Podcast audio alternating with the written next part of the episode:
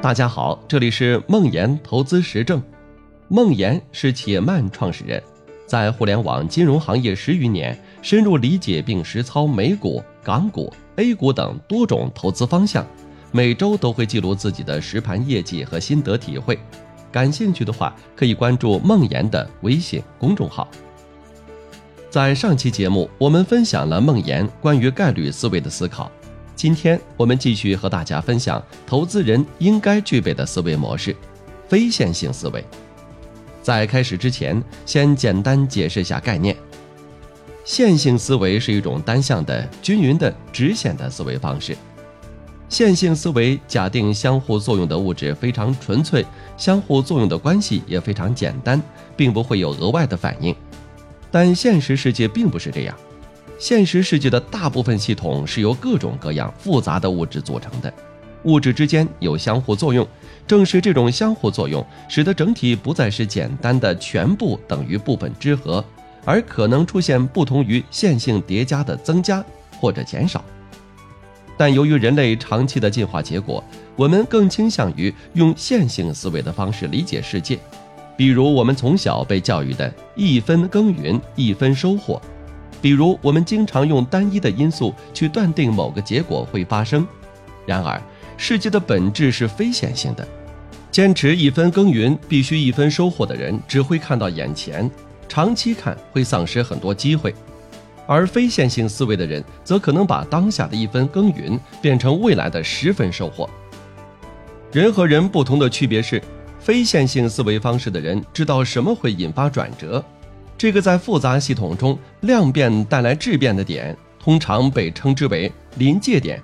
他们有能力等到这个点的来临，他们或是能够缩短积累期的时间，加速这个临界点的到来，或是能够克服自己的懒惰和及时满足，让自己不在临界点来临之前放弃。随着时间的拉长，非线性思维方式的人一直会在非线性的成长曲线中。而线性思维的人始终跟随缓慢上升的曲线，最终形成巨大的差距。今天的节目，我会从几个例子来看看非线性思维方式是如何思考问题的。第一个例子，P2P vs 权益类投资。从收益获取的角度看，P2P 是线性的，而基金则呈现典型的非线性特征。可以说，资本市场长期收益的百分之八十是在百分之二十的时间获得的，但你永远不知道那百分之二十的时间什么时候到来。这里说的百分之八十的时间就是积累期，而百分之二十的时间则是质变期。引发质变的临界点就是牛市来临的时间。当闪电劈下来的时候，你必须在场。这句经典股市谚语说的并不是让你经历闪电，而是告诉你不要因为躲避闪电而错过那百分之二十获取暴利的时间。非线性思维的人理解股市是一个典型的非线性系统，知道牛市只会迟到，但从不缺席。他们知道牛市是一个经济、情绪、资金面等因素共振的结果，这些因素自我发展并且互相作用。形成一个复杂的非线性系统，而市场参与人士对这个系统的预测行为本身，还会继续引发对系统的反应。在这样一个复杂的系统中，寻找精确的临界点，是一个神仙或者骗子才能完成的任务。他们也知道，经济长期在向上发展，群众情绪周期性会有贪婪和恐惧，资金面根据信贷周期也会周而复始。所以，由这些因素的共振而产生的牛市，会平均五到七年发生一次。非线性思维的人不会自作聪明的去猜测牛市什么时候来，也无法人为的缩短积累期的时间，但他们可以做的是在熊市以较低的成本买入到足够多的仓位，这样可以在牛市到来的质变期获取足够高的收益，拉长时间。非线性思维的人通过权益类投资，可以获取远超过线性思维的人通过 P2P 带来的收益。最后加一句，在 P2P 频繁暴雷的今天，其实你会明白，很多 P2P 的所谓线性是伪线性。如果结合之前所讲的概率思维来看，线性收益的另一面是一个巨大的坑。第二个例子，脆弱系统中的投资机会。反脆弱的作者塔勒布认为，脆弱的东西都是非线性的。如果我们盲目简化非线性事物，使之呈现出线性，这种扭曲事实的简化可能会带来严重的后果。金融风险管理就是其中的典型。银行所谓的压力测试是最愚蠢的，因为超过某临界点时，事物会呈现急剧变化的非线性特征。金融危机前，美国银行都经受住了压力测试，但危机一来，一起完蛋。非线性思维的人特别擅长寻找这些被人们盲目简化为线性的，而实际是非线性的、脆弱的系统。他们知道这个系统的临界点会带来巨大的质变期。人们盲目简化为线性，带来了很深的误解，让等待这个临界点的代价变得便宜，而临界点一旦到来，又能带来巨大的收益。第三个例子，个人成长，非线性思维也让人的成长变得格外不同。且慢有一个成长非常快的小姑娘，有一次我们聊天，她说过一句我印象很深的话：在我工作的前三年内，我不会谈薪水。我问她为什么，她的回答是：我知道几年后我的薪水会是现在的很多倍。我现在更希望专注提高自己的能力。这段简单的对话包含了我非常喜欢并一直在努力实践的三种特质：专注提升内在价值，价格是价值的外在体现，非线性思维和延迟享受思维。在《刷新》这本书中，微软的 CEO 纳德拉这样回答有关薪酬的问题：人力资源体系从长期看是高效的，从短期看是低效的。换句话说。随着时间的推移，你的出色工作终会得到回报和认可，但这种回报和认可并不总是及时的。我很喜欢看财经杂志记者宋伟的人物大稿。有一次，他在公众号里招记者，也说了类似的话：“我想要的记者，应该充分认识到记者职业的优势和自己从事这份工作的价值。如果金钱真可以衡量一切，他也应该明白。”我们四十到五十岁赚到的钱，通常会是三十到四十岁间赚到钱总数的十倍，以及二十到三十岁的一百倍。那么，既然二十二到三十岁你本来也赚不到太多钱，为什么不去从事一个能让你有更多见识、更多人脉、更好的分析表达能力和超越一般人心态的工作呢？这对你未来的帮助可能远超过任何其他工作。他们三个人说的其实是一件事情。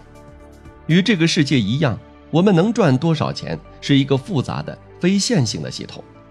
我们首先应该认识到，赚钱是我们的内在价值的外部定价。我们应该专注在内在价值的提升上。外部定价可能会迟到，但绝不会缺席。内在价值是我们的能力、认知、格局等。我们应该放弃短期利益，专注在长期可以提升这些内在价值因素的地方。然后静待质变点和临界点的来临。第四个例子，企业家的长期视角。拼多多的 CEO 黄峥深受商业和投资大师段永平的影响，他身上有特别典型的非线性思维和延迟享受的特质。